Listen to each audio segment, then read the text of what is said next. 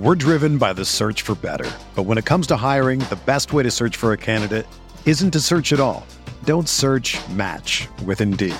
Indeed is your matching and hiring platform with over 350 million global monthly visitors, according to Indeed data, and a matching engine that helps you find quality candidates fast. Ditch the busy work. Use Indeed for scheduling, screening, and messaging so you can connect with candidates faster. Leveraging over 140 million qualifications and preferences every day, Indeed's matching engine is constantly learning from your preferences, so the more you use Indeed, the better it gets. Join more than 3.5 million businesses worldwide that use Indeed to hire great talent fast. And listeners of this show will get a $75 sponsored job credit to get your jobs more visibility at Indeed.com slash BlueWire. Just go to Indeed.com slash BlueWire right now and support our show by saying that you heard about Indeed on this podcast. That's Indeed.com slash BlueWire. Terms and conditions apply. Need to hire? You need Indeed. What's up, y'all? It's Drewski, and I've teamed up with Mountain Dew to produce a hilarious new basketball podcast called The Dew Zone with Drewski. Learn the backstories of your favorite ballers and celebrities like Jamal Murray. Did you have like a favorite team? Was it the Raptors at the time or no? Was the Raptors even started around that time? Come on, bro. I ain't that old, fam. you talking like I'm 50. Taylor Rooks, A'ja Wilson, and many more. You won't want to miss this. Listen to The Dew Zone with Drewski on Apple Podcasts, Spotify, and wherever you listen to podcasts. Support for this podcast comes from Wild Turkey Kentucky Straight Bourbon Whiskey. Let's tune in to their one on one with Jamal, a real bartender from Old Fourth Ward in Atlanta. I really get into the backstory of whatever I'm pouring, out of respect. There are literally years of experience behind these bottles. Wild Turkey, same recipe since 1942. If you want a true classic, this is what you want to order. Wild Turkey. Wild Turkey Distilling Company, Lawrenceburg, Kentucky. Copyright 2020, Campari American, New York, New York. Never compromise, drink responsibly.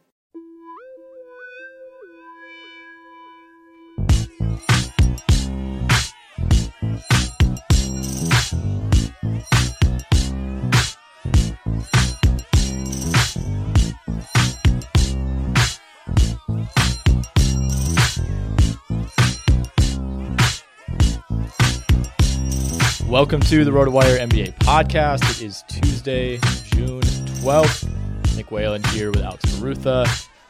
Team USA U18 uh, team beat Panama last night 118 to 26. Uh, it was 43 to 0 at the end of the first quarter. It was 70 to 8 uh, at the half. Bill Self is coaching this team for some reason. Um, I mean, I don't I don't know anybody who's on this team. It's a bunch of like guy, you know, rising seniors, you know, guys who if you follow recruiting, you might have heard of. Um, but I mean, Jesus Christ, Panama. 0 points in the first quarter. 26 points for the game. I mean, I, I mean maybe maybe Team USA is the one that we should be scolding for allowing 26 points in the final 3 quarters. That could be the case. I don't really know what the line was on this game. Uh, if the over under was a line. was yeah it would have set the record for biggest line ever. I, I mean, yeah, I just felt like we had to bring this up. I mean, uh, you, it's not often you see a forty-three to zero uh, score at the at the end of any game, at the beginning of any game. Um, it's also Kerry Kittles' forty-fourth birthday today. Uh, it's also Antawn Jamison's birthday, and it's also Jrue Holiday's birthday. So, a pretty wow. good day for for NBA birthdays. Kerry Kittles, as I'm sure you're aware, uh, has the seventh best career turnover rate in the history of the NBA. That's I mean that's impressive. Number one, Ryan Anderson in the history of the league. Number two, Lamarcus Aldridge. Number three, Rasual Butler, obviously. Number four, Al Jefferson. Number five, Antawn Jamison. Oh, Number six, Michael Redd. Number seven, Kerry Kittles. do you remember the last team that Antawn Jamison played for? Mm, man, that's a I- good one. I would've never Uh, without this. without looking, I want. Did he play for the Lakers last? You're close, like very close. Oh, he was on the Clippers. on the Clippers. Yeah, Wow, I don't remember that at all. I mean 22 games wasn't wasn't a lot to remember there. What do you? Who do you like? What team do you most associate with Antawn Jamison?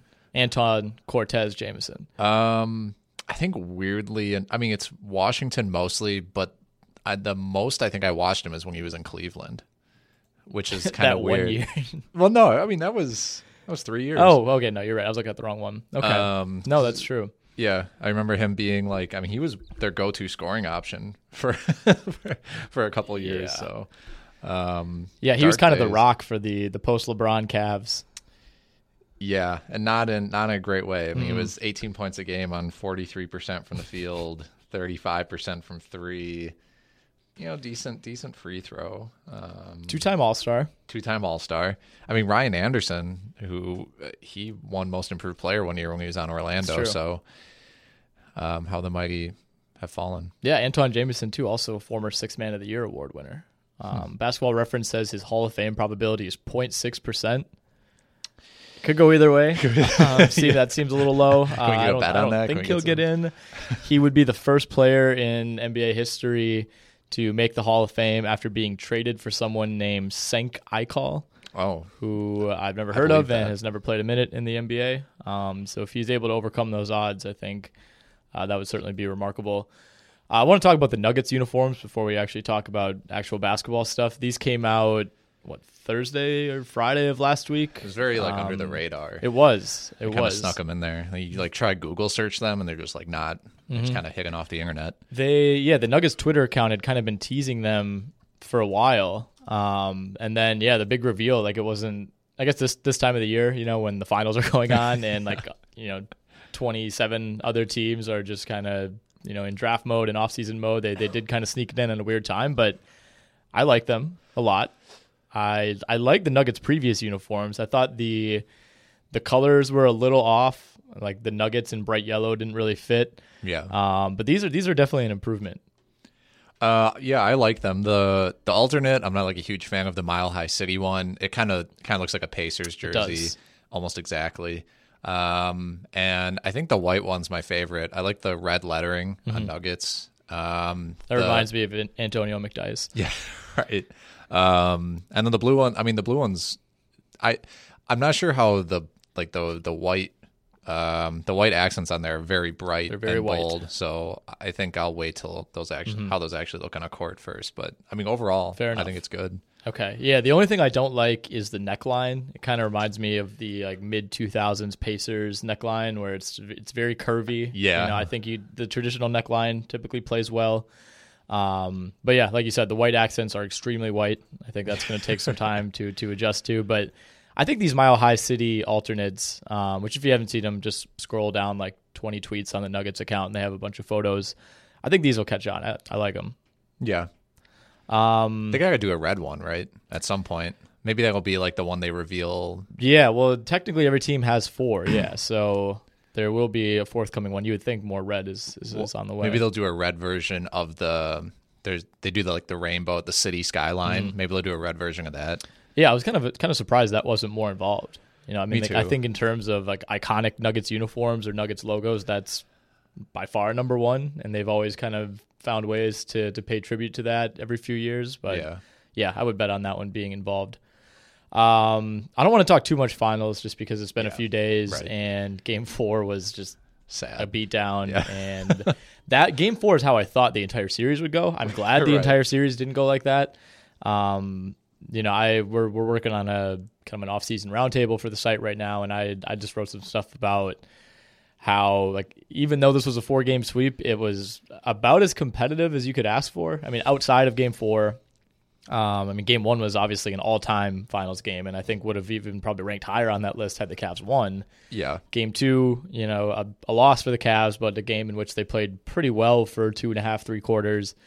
Game three, kind of the same way, and then you know the beatdown on Friday night.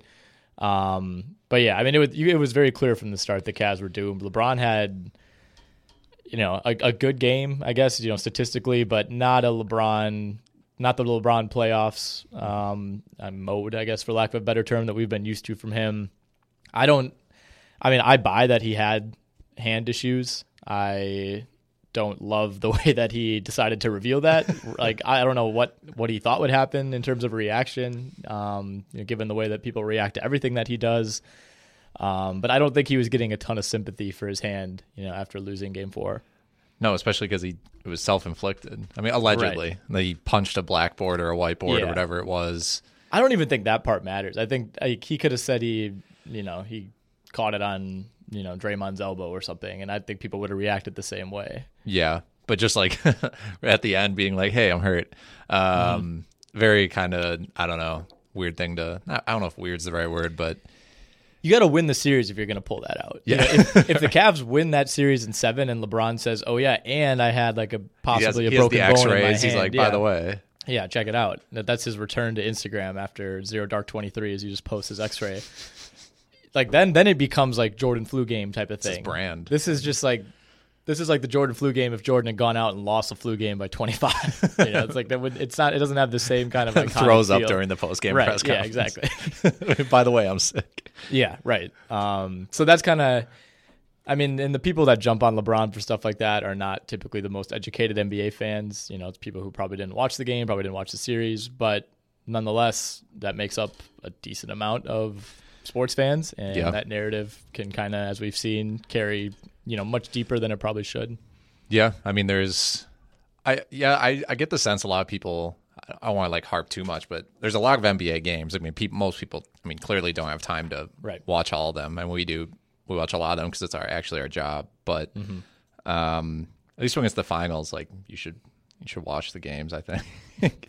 I uh, I was actually at a bowling alley for Game Four. I don't want to talk about why or how. I mean, I don't blame you for Game Four. I mean, I I did. I mean, I watched it. It was. Uh, it was. I think it was better. I didn't have the sound on, so I mean, probably for the best. That was probably for the Um, best. didn't have the closest eye on it, but uh, yeah, I don't think I missed too much. No, you didn't. Do you have any any notes from Games Four specifically? Anything from the series you want to hit on? I mean, I guess Durant winning Finals MVP over Curry is is pretty noteworthy. I thought when I was gonna, I was comparing the stats between the two of them. I thought it was gonna be closer, especially Curry since for sure, he yeah. hit those nine threes.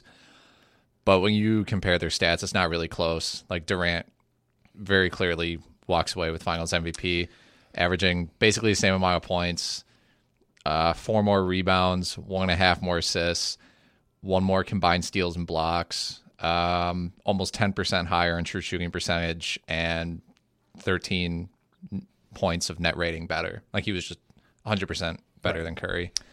I mean, I think what it came down to is voters, and and, and we should know like there's not that many people that vote for Finals MVP. I think it's only like it's like twelve or fifteen votes total. It's not like That feels like enough, but Yeah, it's not like the the other awards where there's you know 100 plus media members voting. Um, but I think what it came down to is Curry got penalized for how bad he was in Game Three, even though they won that game. Mm-hmm. You know, Durant Durant was quote unquote bad in Game One, but he wasn't that bad. um, and then I think I think hitting that that dagger three, you know, over LeBron to to basically clinch Game Three is what.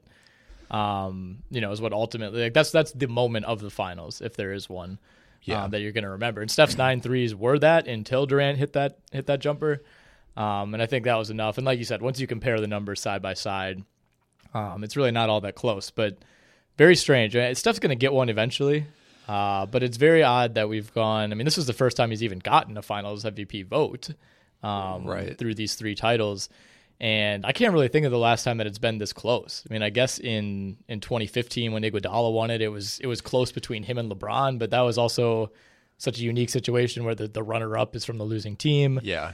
Prior to that, you know, it was I think it was fairly obviously Kawhi in 2014. It was very clearly LeBron in 2012, 2013. Obviously, it was Dirk the year before that. Um, you know, and then you start getting into, you know, I guess it was fairly contested when the Celtics won. Yeah, I think Pierce got it over KG. right. That's I don't remember last that, time. that series. Yeah, That's those series really should, blended but- together. Those were awful series to watch. um, what else? I mean, I see you have here the LeBron punch. Uh, just LeBron stats in general. Jesus, Like uh, 34, 10, uh, 34 points, 10 assists, 8.5 rebounds, 2.3 steals, blocks combined, 62% true shooting percentage. He was playing like 44 minutes a game. So I think that's something to keep in mind too. Like these stats are ridiculous, but Well, it's easy to put up those numbers on a bad team.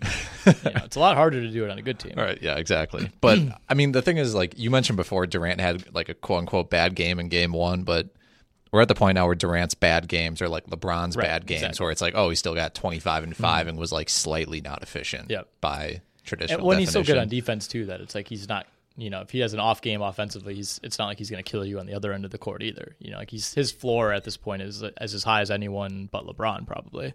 Yeah. I do feel like and this is like not really fair to say after you just rattled off LeBron's numbers, but like those almost feel disappointing after going for 51, 8 and 8. Yeah, I mean, if you ju- if you just look at the final three games, Yeah. but then you have to be like, well, he was playing with a hand thing, and he didn't he didn't actually Yeah. like physically shoot the ball that much, and he was he was had to drive with his left hand more, and he isn't clear. I mean, he's just not good at finishing with his left hand. Like it's pretty obvious at this point. Um, Well, I don't. I mean, I think he's. I think he's pretty solid with his left hand. He's not as comfortable. no, he still misses a lot of stuff that you feel like if he was going to his right and had the Mm-hmm. same kind of angle and moment that he would make it. Yeah, he missed a lot of a lot of shots that he almost never misses in games three and four. You know, getting to the rim and like uh, the play in game three where he rolled his ankle. Yeah. um, and he rolled his ankle after the shot had been released, but it was a point blank uncontested layup right on the right side. Blew that. Um, you know, which uh, that was kind of one of those plays where. LeBron finished that game with a 33 point triple double, but it did not like that felt like one of his worst playoff games in a long time, despite despite what the final numbers look like. Um, and like you said, he just wasn't comfortable shooting the ball. You know, like No. against Golden State, uh, and we saw it in Game One. You know, where LeBron is, especially in that second half, he's pulling up from all over the place from three. He was one of seven from three in games three and four. Took only one three in Game Four. Really wasn't looking for that shot at all.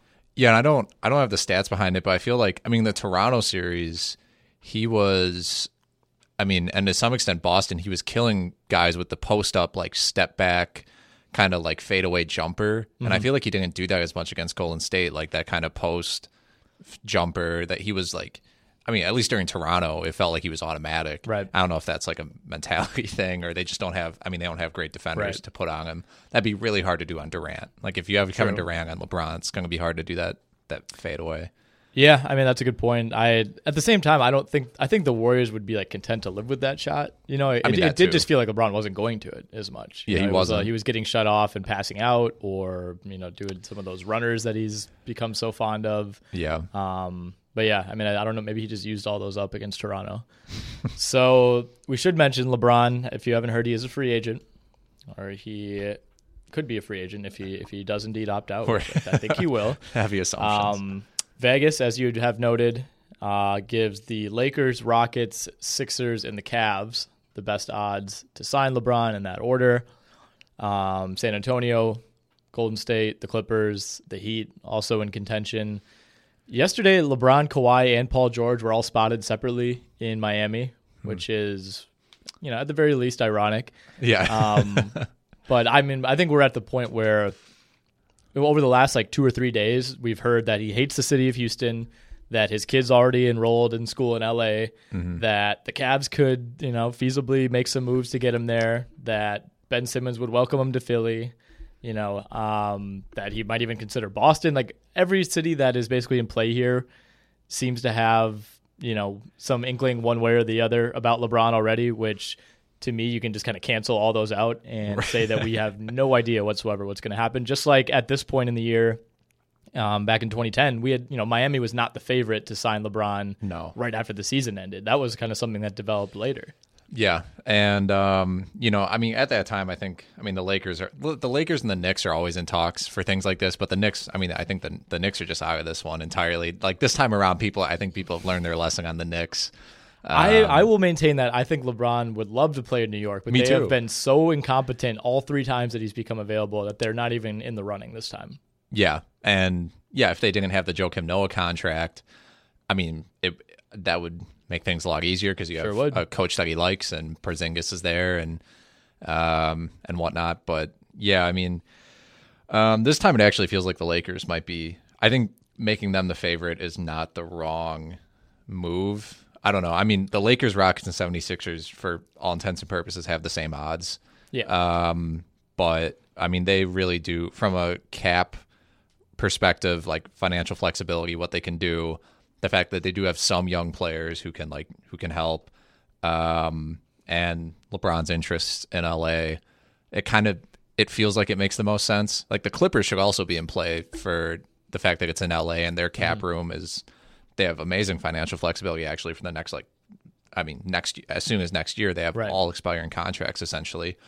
But seeing LeBron in a Clippers uniform just doesn't feel that for some reason like the reputation of the Clippers I just can't see even if it's not even if it's not correct the Clippers aren't that team anymore mm-hmm. but I don't know. I to me though, I would almost rather see that than the Lakers because the Lakers have had so many of these I mean, type of a good- guys. yeah. Like to me, I, I mean, it, it would it can go back to what you know. What's LeBron's goal here? Is it solely to you know write another interesting chapter to his legacy? Is it solely to win the title next year? Is it solely Right. to go to the finals for the next three years? You know, based on what the criteria is, you can make different cases for each team. Um, and like I going to the Clippers, I think would be he he would be instantly the best player to ever play for the Clippers. You know, like Yep. whereas the Lakers, it's like I wouldn't. say- You know, LeBron is to the point where he wouldn't just be another Laker in the same way that I think like Paul George could kind of fall into that. yeah. Um, like I think long term, like Paul George would be remembered as a Laker the same way like Paul Gasol is. You know, like very good player, but Yeah. clearly tier two, tier three in terms of the all time Lakers because they've had so many. And we'd have to win a championship. Right. too. And even then, like he wouldn't like in theory, Paul George probably isn't the best team on that title. You know, if they win the title, Paul George isn't going to be the best player. Probably not. Um, I don't know. I, I just I think for personal legacy reasons, the Lakers as a as a franchise wouldn't make the most sense. But obviously, you know they have they have some semblance of financial flexibility depending on what they can do with Luol Deng.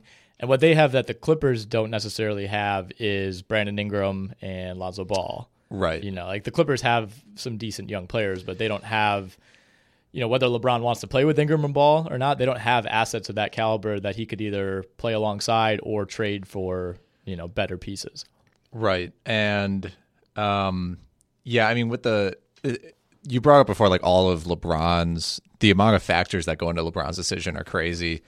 Like thinking about from a basketball perspective, like you he doesn't really like to play off ball. So you putting him somewhere where they have like a very dominant point guard presence.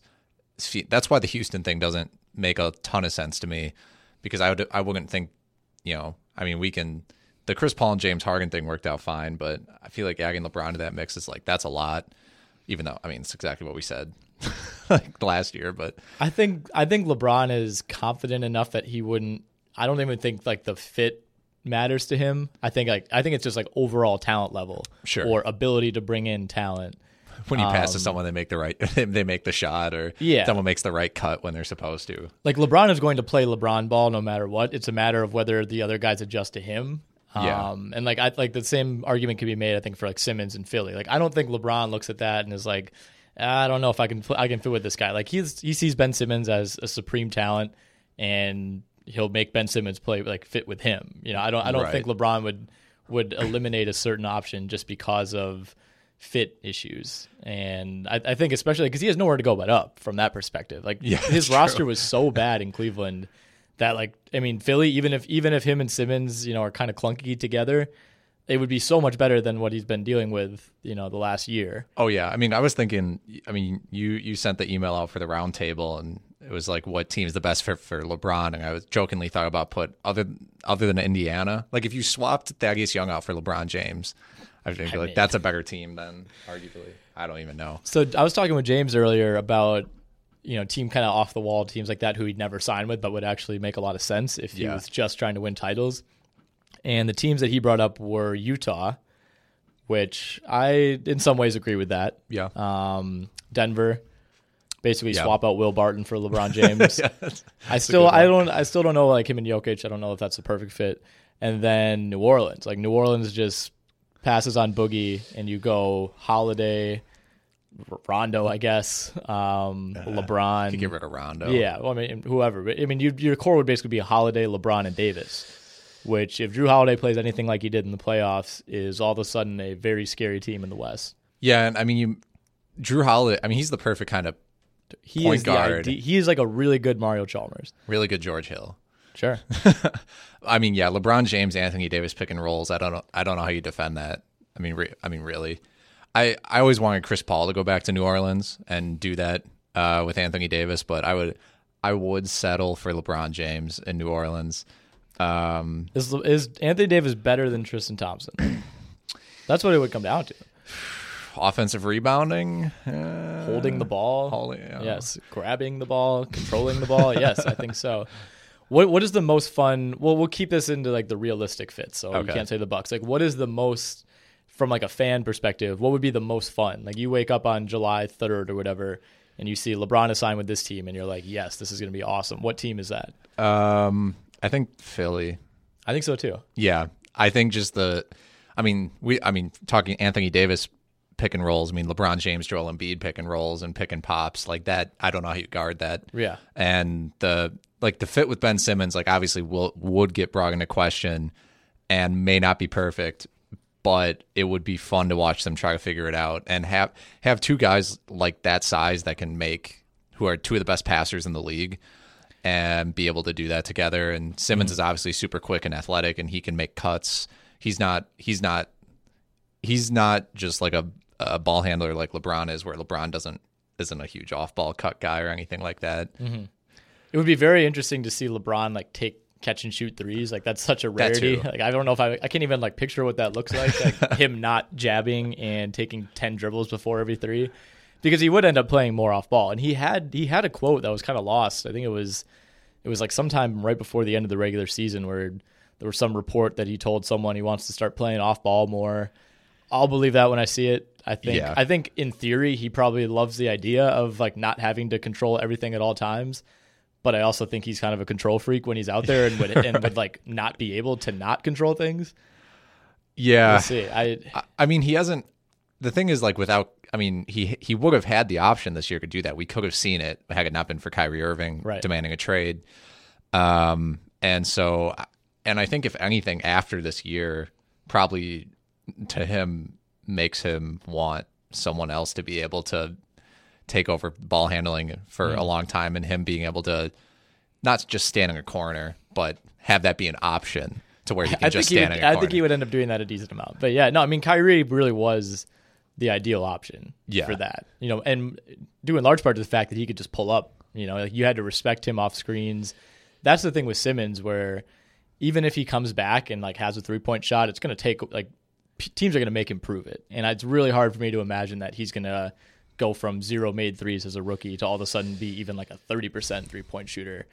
Um, yeah, because you worry teams will just pack the lane, and then Embiid Right. can't get inside, and then LeBron can't get inside. I still think Philly would find a way to be like super good. You know, I mean, I they think would so, they would be a they they'd be right there with the Celtics to me if they get LeBron. Yeah, they would go like, even even if it's like a terrible fit, they would still like. Would you really bet against LeBron, Embiid, and Simmons going into the playoffs, even if they're like the sixth seed? No, of course No. you wouldn't. Like especially after what we saw with Cleveland this year.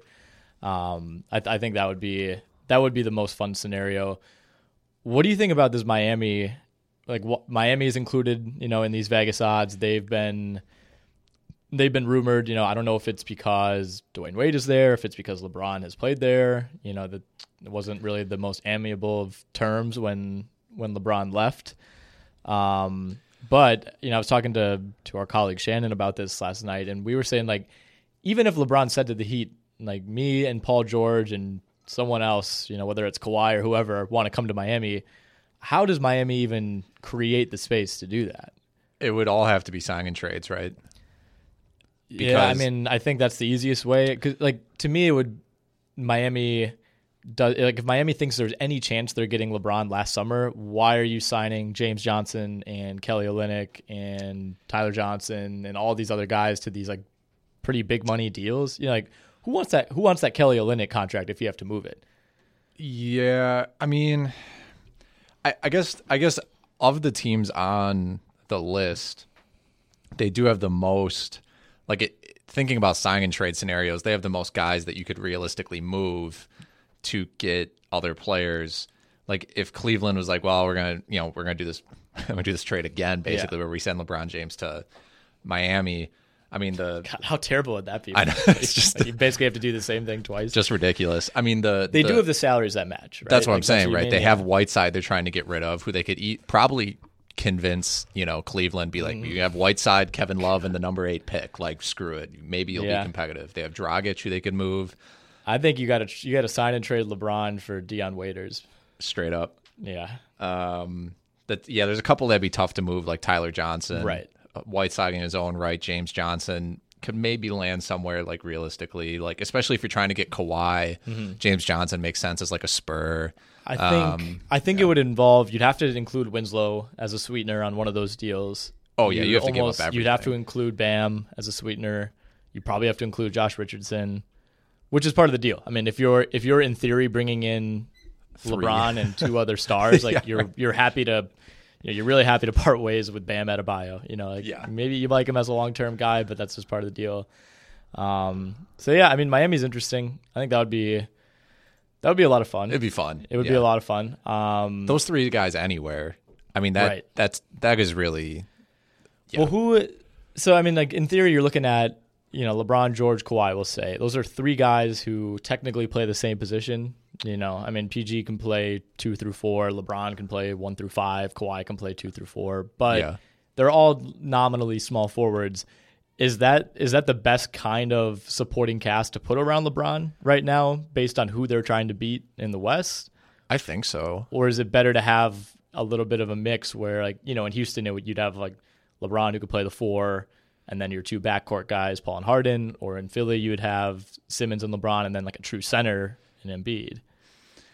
I would I would like to see LeBron play with a true center Yes, for once we've in never his seen career. that. Yeah.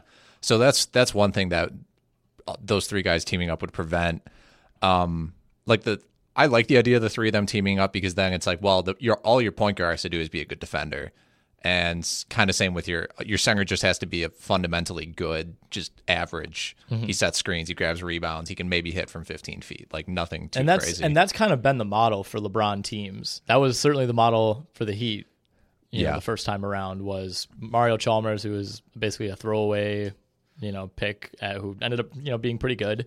yeah, And then at center, it was, you know, I think we listed them all off on one of our last podcasts. You know, it was just, you know, for a while it was Dexter Pittman, and then it was Erick Dampier, and then it was Zydrunas Ilgauskas. Yeah. And then they finally settled on, you know, the small ball version in Bosh, who Yeah. was, you know, perfect for that Worked role out. at that point in his career. But yeah, it would be, it would be very, very interesting to see LeBron play with like a top level crazy athlete center like Embiid. I mean, he did have Shaq with the Cavs. he did have Shaq. Um, yeah, I don't think there's any. I mean, there's no other realistic teams where he would probably go. I mean, other than if he goes to the Clippers and DeAndre stays. And the Clippers are only interesting to me because they're basically a blank slate after after the season, and that I think presents its own like good. Right. They're clearly competitive right now, so he would go there and be competitive this season. Um, like because their entire team was injured and they still managed to almost make the playoffs. Um, and then next year, it's they have so much cap room. It's it's almost laughable, and he could almost start picking and choosing guys, um, and and go that route. Yeah, that that's another fun. That's not as quite as fun for me as as like Philly or even if you want to say Boston is an option. You know, just because like right away that would be fun. But if you're talking like if LeBron basically wants to be the player GM, you know, like the Clippers make a lot of sense, and you still get to live in LA, LA new stadium, right? Like to me, like, I- do you think LeBron really cares about like the lore of the Lakers franchise? Maybe like to me that seems like it'd be a little overblown. This is a guy who grew up in Cleveland, Ohio.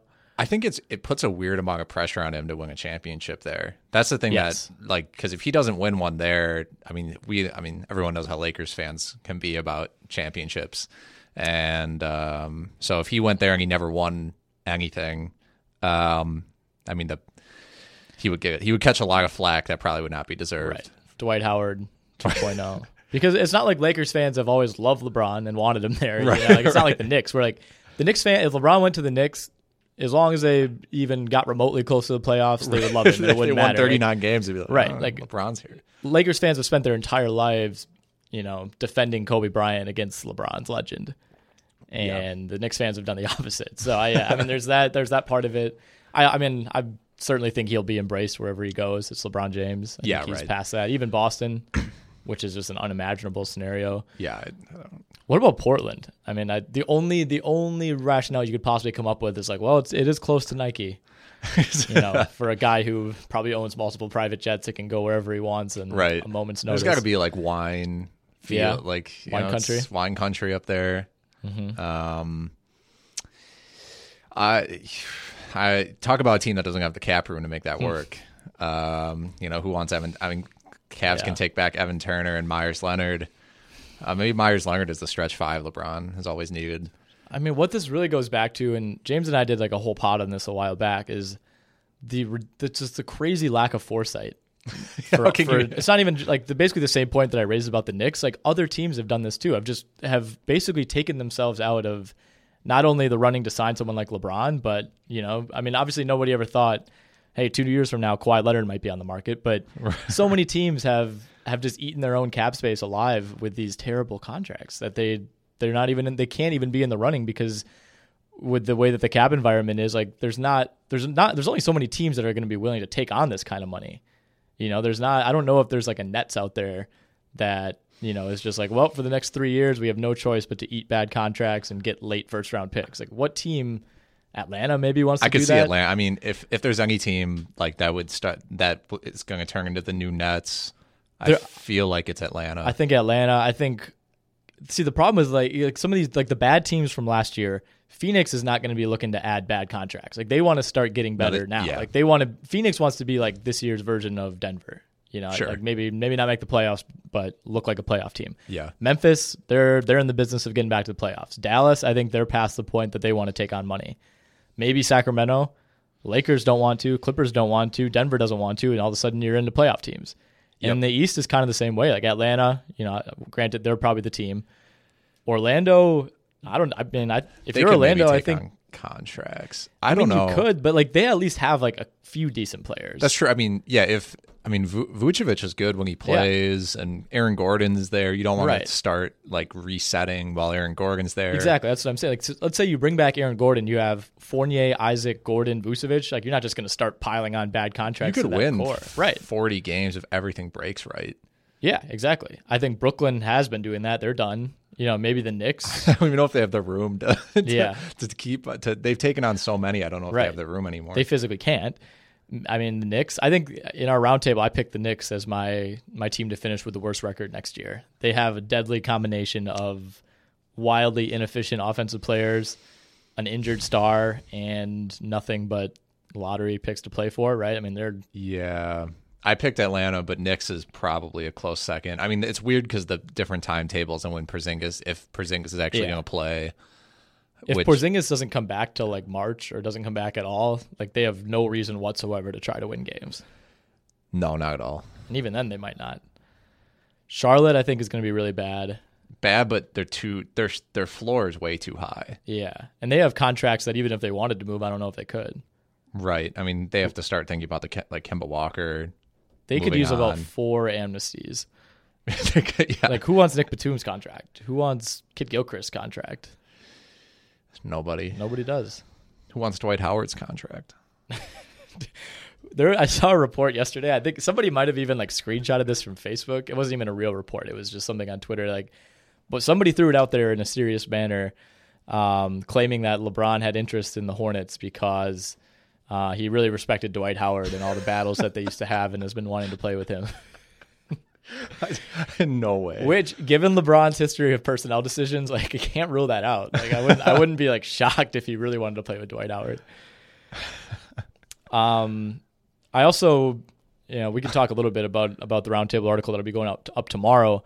Um, but one of the other questions on there is which non-playoff team, you know, so I guess we shift away from LeBron talk. Which non-playoff team would you would you bet makes the playoffs next year? Uh, Denver. Okay. Um, I looked at like it was kind of between Detroit because I mean the thing is if like if LeBron leaves, someone's gonna have to, and then theoretically Detroit's the best team in the Exactly. East. After, you know, um, but Denver to me, I don't know. Like Paul Millsap played thirty six games, I think, twenty two of them with a after his broken hand. Um, and I just they're all their young players have just continued to get better. Jokic is going to get better. Gary Harris is going to get better. Jamal Murray. Um, and but that's kind of this is all kind of assuming they get Will Barton back because he's very he's like a super six man for them. He played like thirty minutes a game, started like half the games he played in. Um, but it's really hard for me to imagine that Denver, assuming everyone's relatively healthy, they don't win fifty games, and if mm-hmm. you, you- you're just in the playoffs if you win fifty games.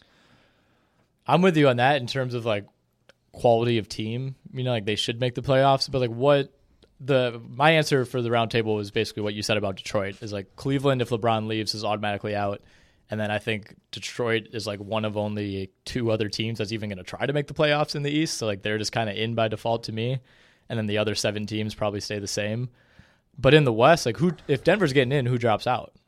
I mean, that was the hardest. que- I just didn't know. I just figured like I figured they're in, and some other some other team inevitably will just miss it for some stupid reason, whether. Right. whether players get hurt or maybe it's just. I mean, a bunch of teams have forty between forty two and forty nine wins again, Mm-hmm. and Denver just happens to be the one that that jumps up a little bit. Well, I want to get into that. Like, what, which team could you see? You know, not, I'm not trying to ask you to predict injuries, but like that aside, you know, Minnesota was the team that finished a game above Denver. They had an injury of their own. Like, I don't think they're, I don't think they're in that like one game playoff like they are if Butler doesn't get hurt when I he agree. does. Yeah. Um, like I, I'm always scared to bet against the Spurs. Like you can't, you can't say they're dropping out.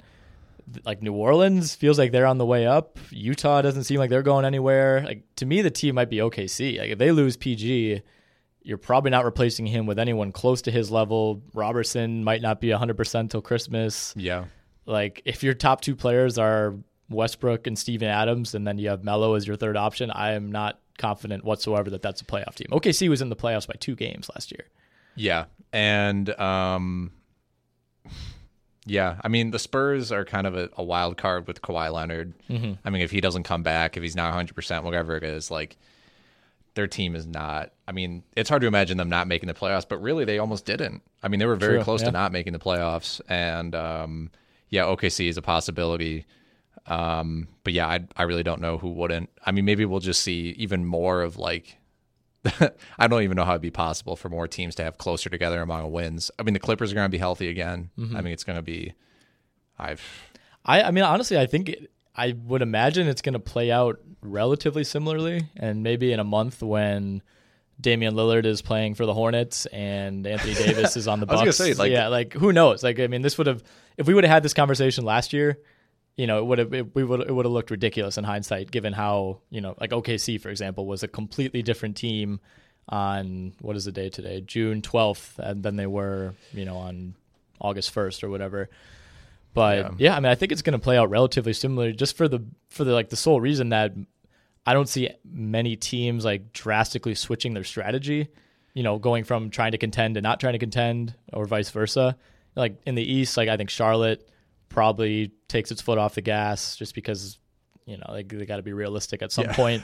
But like every every other playoff team other than Cleveland, like I don't I don't see any of those teams really slowing down. And I think you can say the same thing about the West. Like what team that finished one through eleven out west is is going to take a real step back, with the exception of the Spurs, like we just talked about. If Kawhi walks, you know maybe they have to do the unthinkable and and kind of start a mini rebuild. unless Portland thinks that they can't realistically Mm-hmm. be competitive for the next three years because of those contracts, and they got to figure out what to do with Nurkic. I mean, if Nur- if they don't bring Nurkic back, Yeah. then I mean, they're st- they're starting centers at Davis. They, I mean, they have.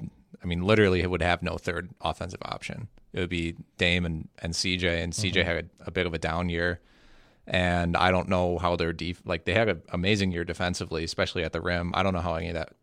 I don't know if that holds up without Nurkic. Like mm-hmm.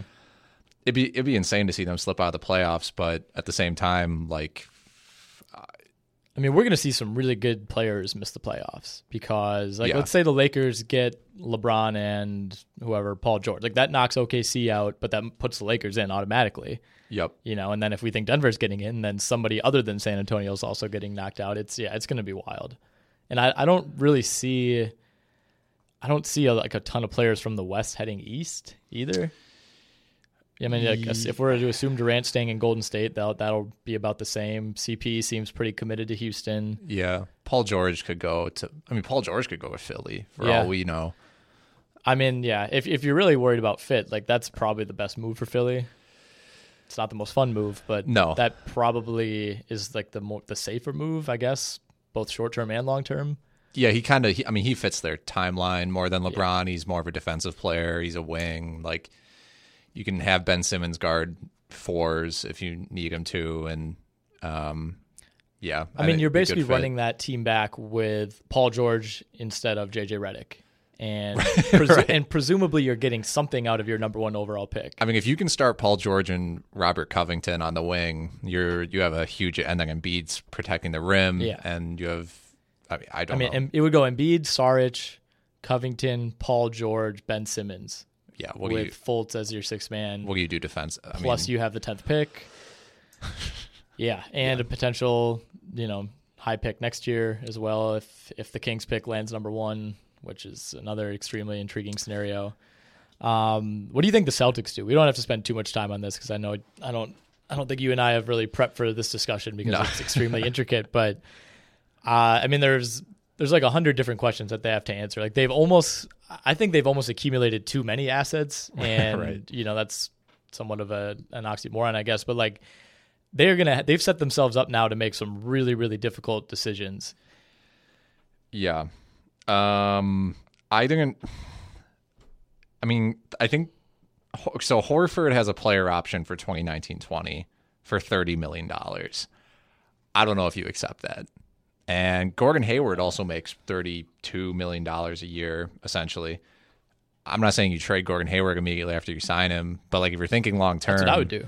I mean, you're th- he's 28, and if you want to like maybe reset your timeline a little bit um, towards, um, I mean, but you also don't because you have Kyrie Irving who's 20. Like, Gordon Hayward's ankle blew up on live TV. Like I, I mean, I, I know it's like a completely ruthless disturbing. move, but that's if like that's.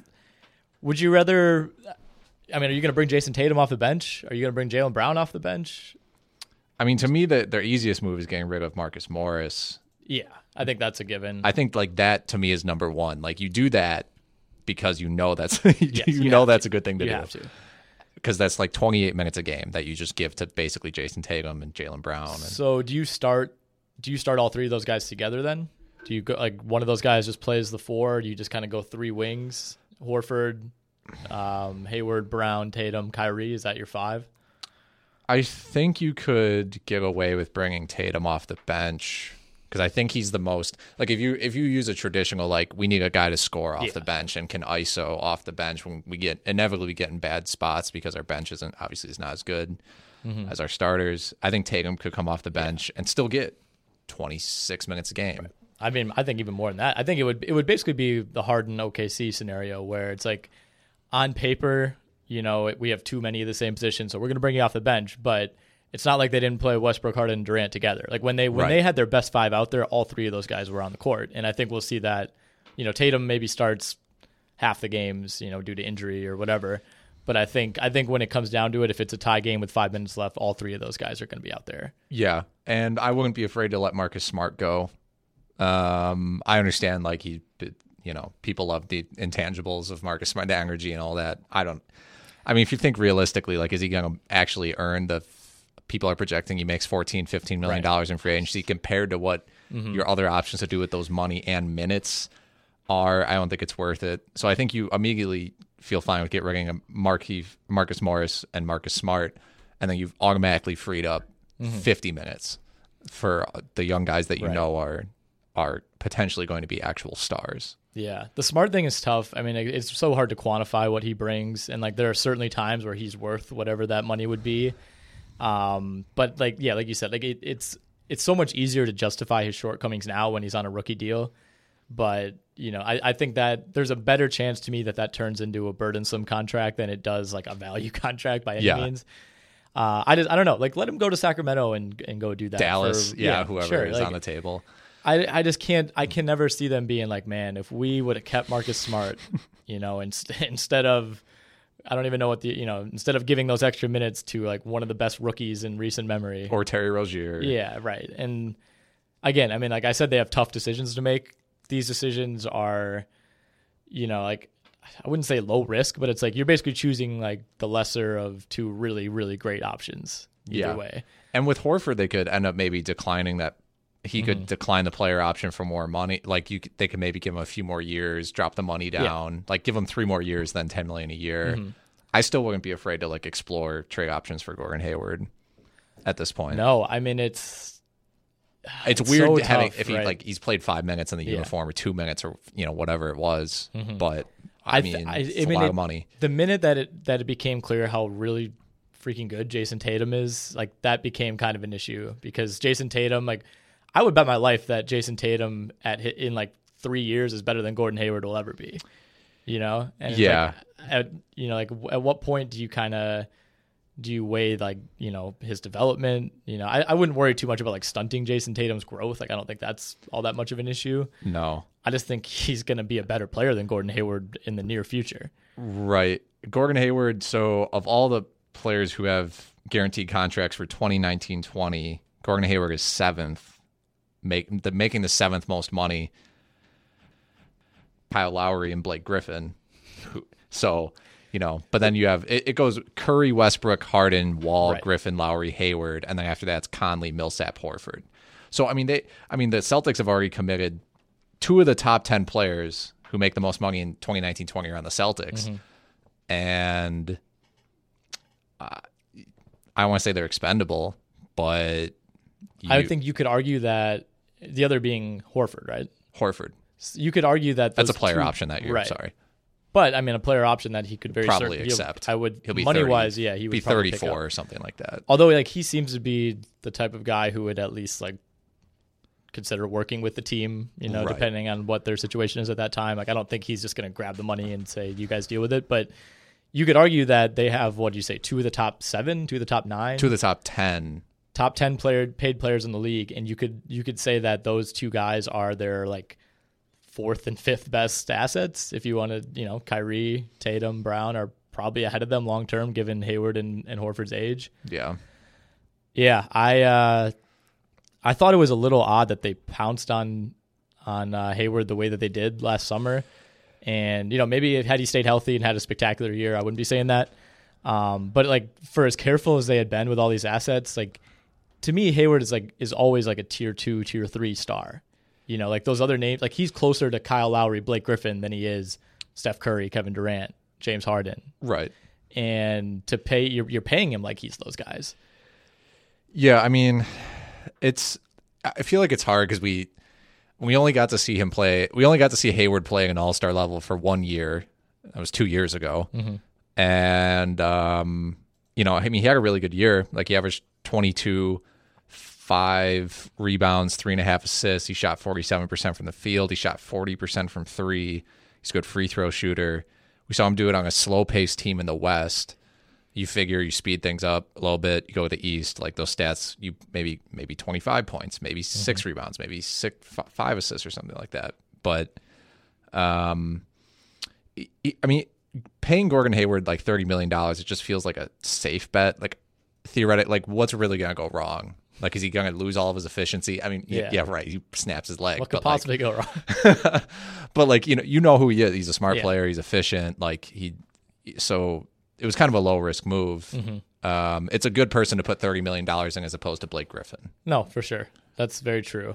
Um, and like, you know, I mean, I was, as much as I'm joking about his ankle injury, like there's really no indication that this is going to be like a recurring thing. no i mean paul george like, Um, right. yeah I think yeah. I mean, it's obviously it was a severe injury. It's an injury that cost him, you know, by the time everything was settled, like almost hundred games.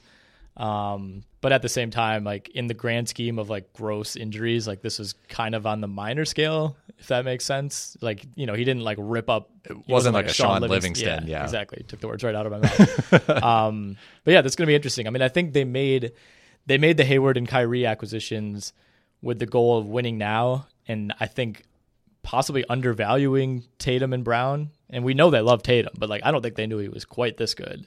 And like No. Jaylen Brown was much better this year than I expected. And yeah, I mean it's a good problem to have. yeah i mean normally if a rookie is this as good as tatum was he everyone knows you like it's not like a secret like you don't just pick that guy like Mm-hmm. second or third and be like well turns out he's like really amazing normally it's like this guy's clearly the number one pick you clearly take him Mm-hmm. um it's not like donovan mitchell situation like that kind of came out of the blue Right. but um yeah It's interesting how that worked though. Like the reason that Donovan Mitchell was able to be Donovan Mitchell is that Gordon Hayward left and they needed a, a primary scorer. And then the reason that Tatum is able to be Tatum is Gordon Good Hayward scorer. in these plays. Uh, okay, last thing. Um, I'll let I'll let you handle this Lonzo Ball diss track. I don't, I don't have actually I don't have that much to say about it. I just thought like I was I think it happened yesterday. Yes. I I don't work Monday, so I was just scrolling through my phone. I saw Lonzo Ball made a diss track about Kyle Kuzma with an album cover of I don't know where this picture of Kyle Kuzma came from exactly.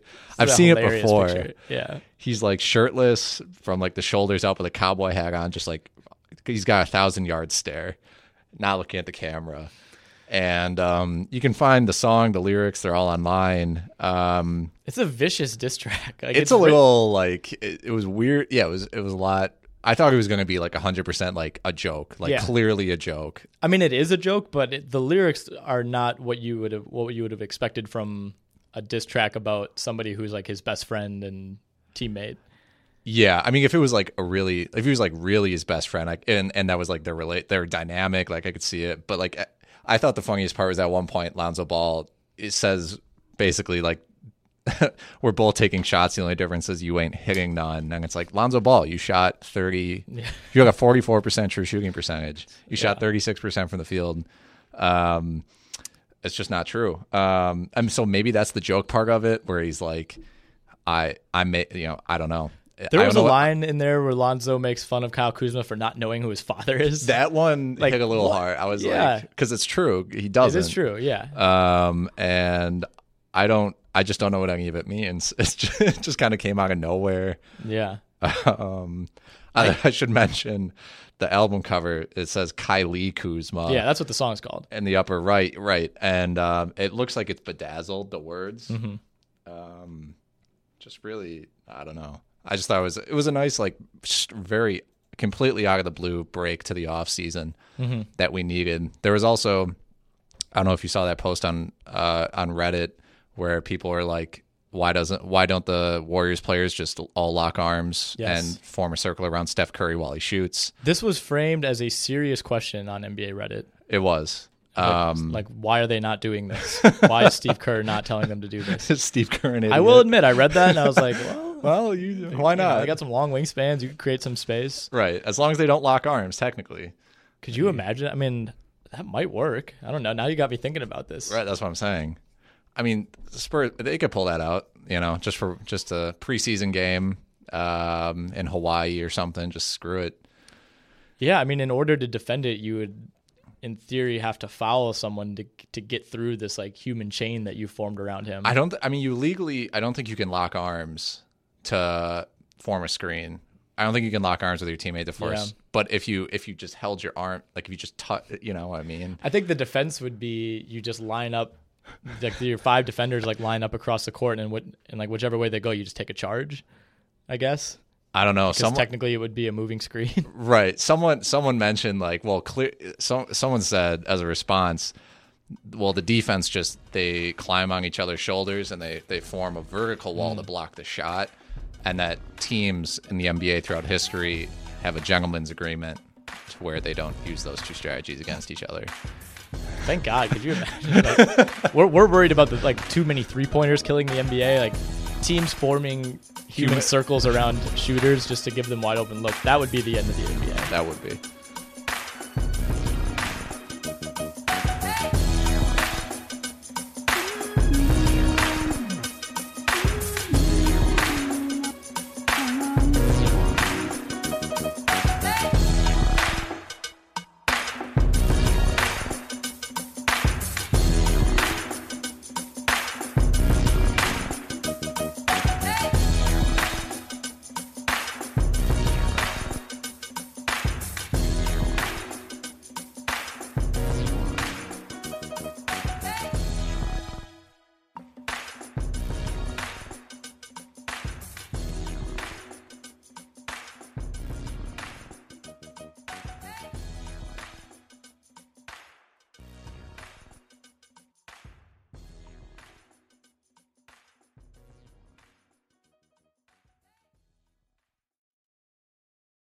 When you make decisions for your company, you always look for the no brainers. And if you have a lot of mailing and shipping to do, Stamps.com is the ultimate no brainer. It streamlines your process to make your business more efficient, which makes you less busy. Mail checks, invoices, legal documents, books, and everything you need to keep your business running with Stamps.com. Seamlessly connect with every major marketplace and shopping cart if you sell online. Schedule package pickups through the dashboard and automatically see your cheapest and fastest shipping options from different carriers with rates up to 89% off USPS and UPS rates. And with the Stamps.com mobile app, you can take care of mailing and shipping wherever you are, even on the go. Make the same no brainer decision as over 1 million other business decision makers with Stamps.com. Sign up at Stamps.com with code PROGRAM for a special offer that includes a four week trial, plus free postage and a free digital scale. No long term commitments or contracts. That's Stamps.com code PROGRAM.